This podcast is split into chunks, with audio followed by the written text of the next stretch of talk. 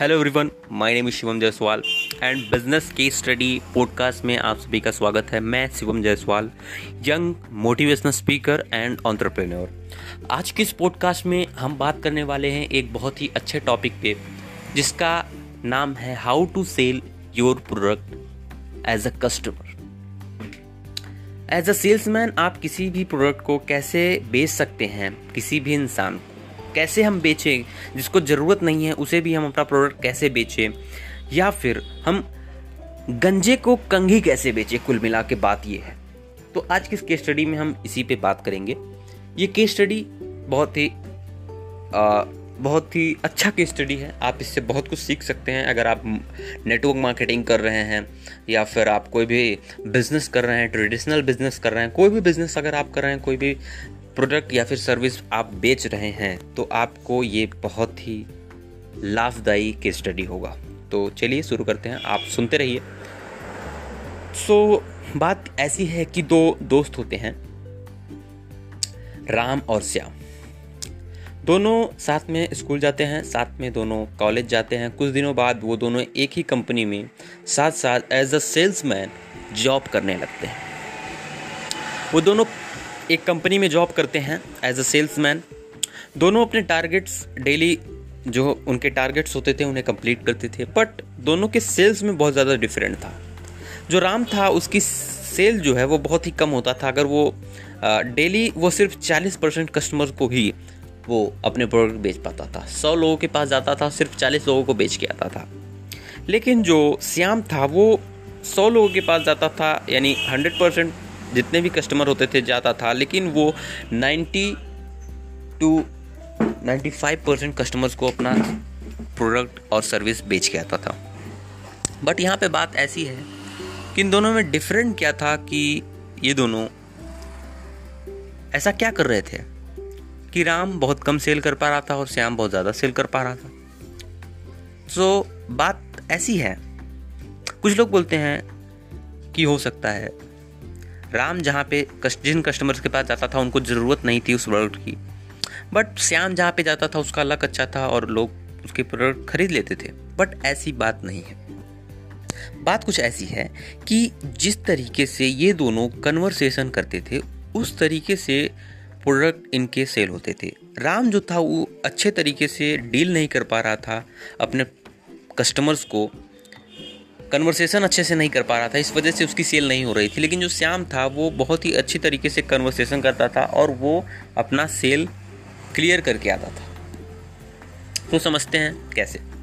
जो राम था, वो जब किसी कस्टमर के पास जाता था तो वो बोलता था, सर, इनो ले लीजिए। इनो कंपनी में वो दोनों सेल्समैन थे तो वो बोलता था, सर, इनो ले लीजिए। तो जो कस्टमर होता है, वो बोलता है, मुझे इससे फ़ायदा क्या है? तो वो बोलता है कि, सर, अगर आपको एसिडिटी है तो आप सात सेकंड के अंदर आपकी एसिडिटी गायब हो जाएगी. तो जो कस्टमर होता है, वो बोलता है कि, भैया, मुझे भी एसिडिटी नहीं है। कुछ लोग बोलते हैं, भैया, जब एसिडिटी होगी, तब बुला लेंगे। बहुत सारे बहाने आते थे, कुछ लोग खरीद देते थे, कुछ लोग खरीद नहीं पाते थे, भागा देते थे।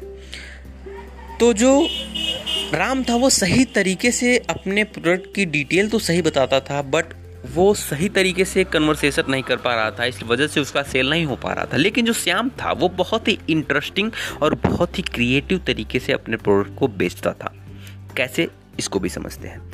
जो श्याम था, वो जब किसी कस्टमर के पास जाता था, वो बोलता था, सर, इनो ले लीजिए। जो कस्टमर होता है, वो पूछता है कि, भैया, इससे मुझे फ़ायदा क्या होगा? तो जो श्याम था वो बहुत ही इंटरेस्टिंग तरीके से बात करता है कस्टमर से कन्वर्सेशन करता है। वो बोलता है सर आप करते क्या हैं? तो जो कस्टमर होता है वो बोलता है सर आ, मैं एक सिंगर हूँ। सपोज़ दैट कोई भी प्रोफेशन हूँ उनका जॉब कर रहे हैं कुछ भी कर रहे हैं। तो बोलता है कि मैं सिंगर हूँ। तो जो श्याम है वो बोलता है सर आप लाइव शो करते हैं? वो बोला सिंगर बोलता है हाँ मैं लाइव शो करता हूँ। बहुत बड़े बड़े इवेंट्स होते हैं वहाँ पे मैं जा जाके गाना गाता हूँ। तो वो बोलता है, सर, मान लीजिए सपोज़ दैट आप अपने घर पे हैं और आपकी बीवी ने आपके लिए बहुत ही अच्छा खाना बनाया है और आप उसे खा के फिर अब एक इवेंट होता है जहाँ पे आपको जाना होता है गाना गाने के लिए और आप वहाँ पे जब जाते हैं, लेकिन खाना आप घर से खा के जाते हैं, इसकी वजह से आपको एसिडिटी हो जाती है और पाँच मिनट के अंदर आपको स्टेज पे बुलाया जाने वाला होगा। यानी आपको पाँच मिनट के अंदर स्टेज पे जाना होता है और आपको पाँच मिनट पहले आपको एसिडिटी हो जाती है। तो उस केस में आप क्या करेंगे? तो जो कस्टमर है वो बोलता है आ, वो हिचकी हिचकिचाने लगता है और बोल नहीं पाता है। वो बोलता है कि मैं दवा मंगाऊँगा। मतलब वो बोल नहीं पाता है। वो अटक जाता है इस बात को सुनकर। फिर जो श्याम होता है वो बोलता है सर ये लीजिए हमारा इनो का पैकेट। इसे आप अपने पर्स के अंदर रखिए वॉलेट के अंदर रखिए और जब भी आपको एसिडिटी हो जब भी ऐसा कोई एमरजेंसी केस हो तो आप इसे तुरंत निकालें और पानी के अंदर डाल के तुरंत कटाक से पी जाएँ और आपके सात सेकंड के अंदर आपका एसिडिटी गायब हो जाएगा और पाँच मिनट बाद आप फिर से अच्छी तरीके से गाना गाने लगेंगे। और कस्टमर उसकी प्रोडक्ट को खरीद लेता था। वो ऐसे ही हर कस्टमर के पास जाता था और उसे अच्छे तरीके से कन्वर्सेशन करता था।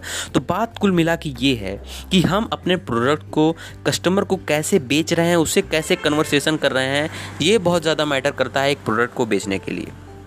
एज अ सेल्समैन अगर आप एक सेल्समैन हैं, अगर आप कोई भी बिज़नेस कर रहे हैं, और अगर आप प्रोडक्ट या फिर सर्विस को बेच रहे हैं तो सबसे स्ट्रॉन्ग रीज़न ये होता है कि आप किस तरीके से अपने कस्टमर को डील कर रहे हैं, ये बहुत ही अच्छा तरीका होता है। आपको सबसे पहले कस्टमर को ये जानना है कस्टमर को क्या इस प्रोडक्ट को ख़रीदना चाहिए, क्या कस्टमर की ज़रूरत इस प्रोडक्ट को ख़रीदने में है। पहले हम कस्टमर को इमोशनली उसे ऐसा एक बाउंस देंगे ताकि वो बाउंस हो जाए और वो सोचे कि हाँ यार, मुझे इस प्रोडक्ट को ख़रीदना चाहिए। कुल मिला के उसे इमोशनली कनेक्ट करना है हमें इमोशनली उससे बात करना है उससे कन्वर्सेशन करना है, उस तरीके से फिर हमें अपने प्रोडक्ट को बताना है और प्रोडक्ट की डिटेल्स को बताना है। डायरेक्ट हमें पहले ही प्रोडक्ट की डिटेल्स को बताना नहीं है। अगर आप बिज़नेस कर रहे हैं नेटवर्क मार्केटिंग कर रहे हैं, आपको तुरंत अपने बिज़नेस के बारे में नहीं बात करनी है। सबसे पहले उससे अच्छे तरीके से कन्वर्सेशन करें, क्या उसे ज़रूरत है आपके प्रोडक्ट या फिर सर्विस की? तभी आप उससे अपने प्रोडक्ट और सर्विस के बारे में बात करें, नहीं तो वो आपको बुरा भला भूल के आपको भी भगा देगा।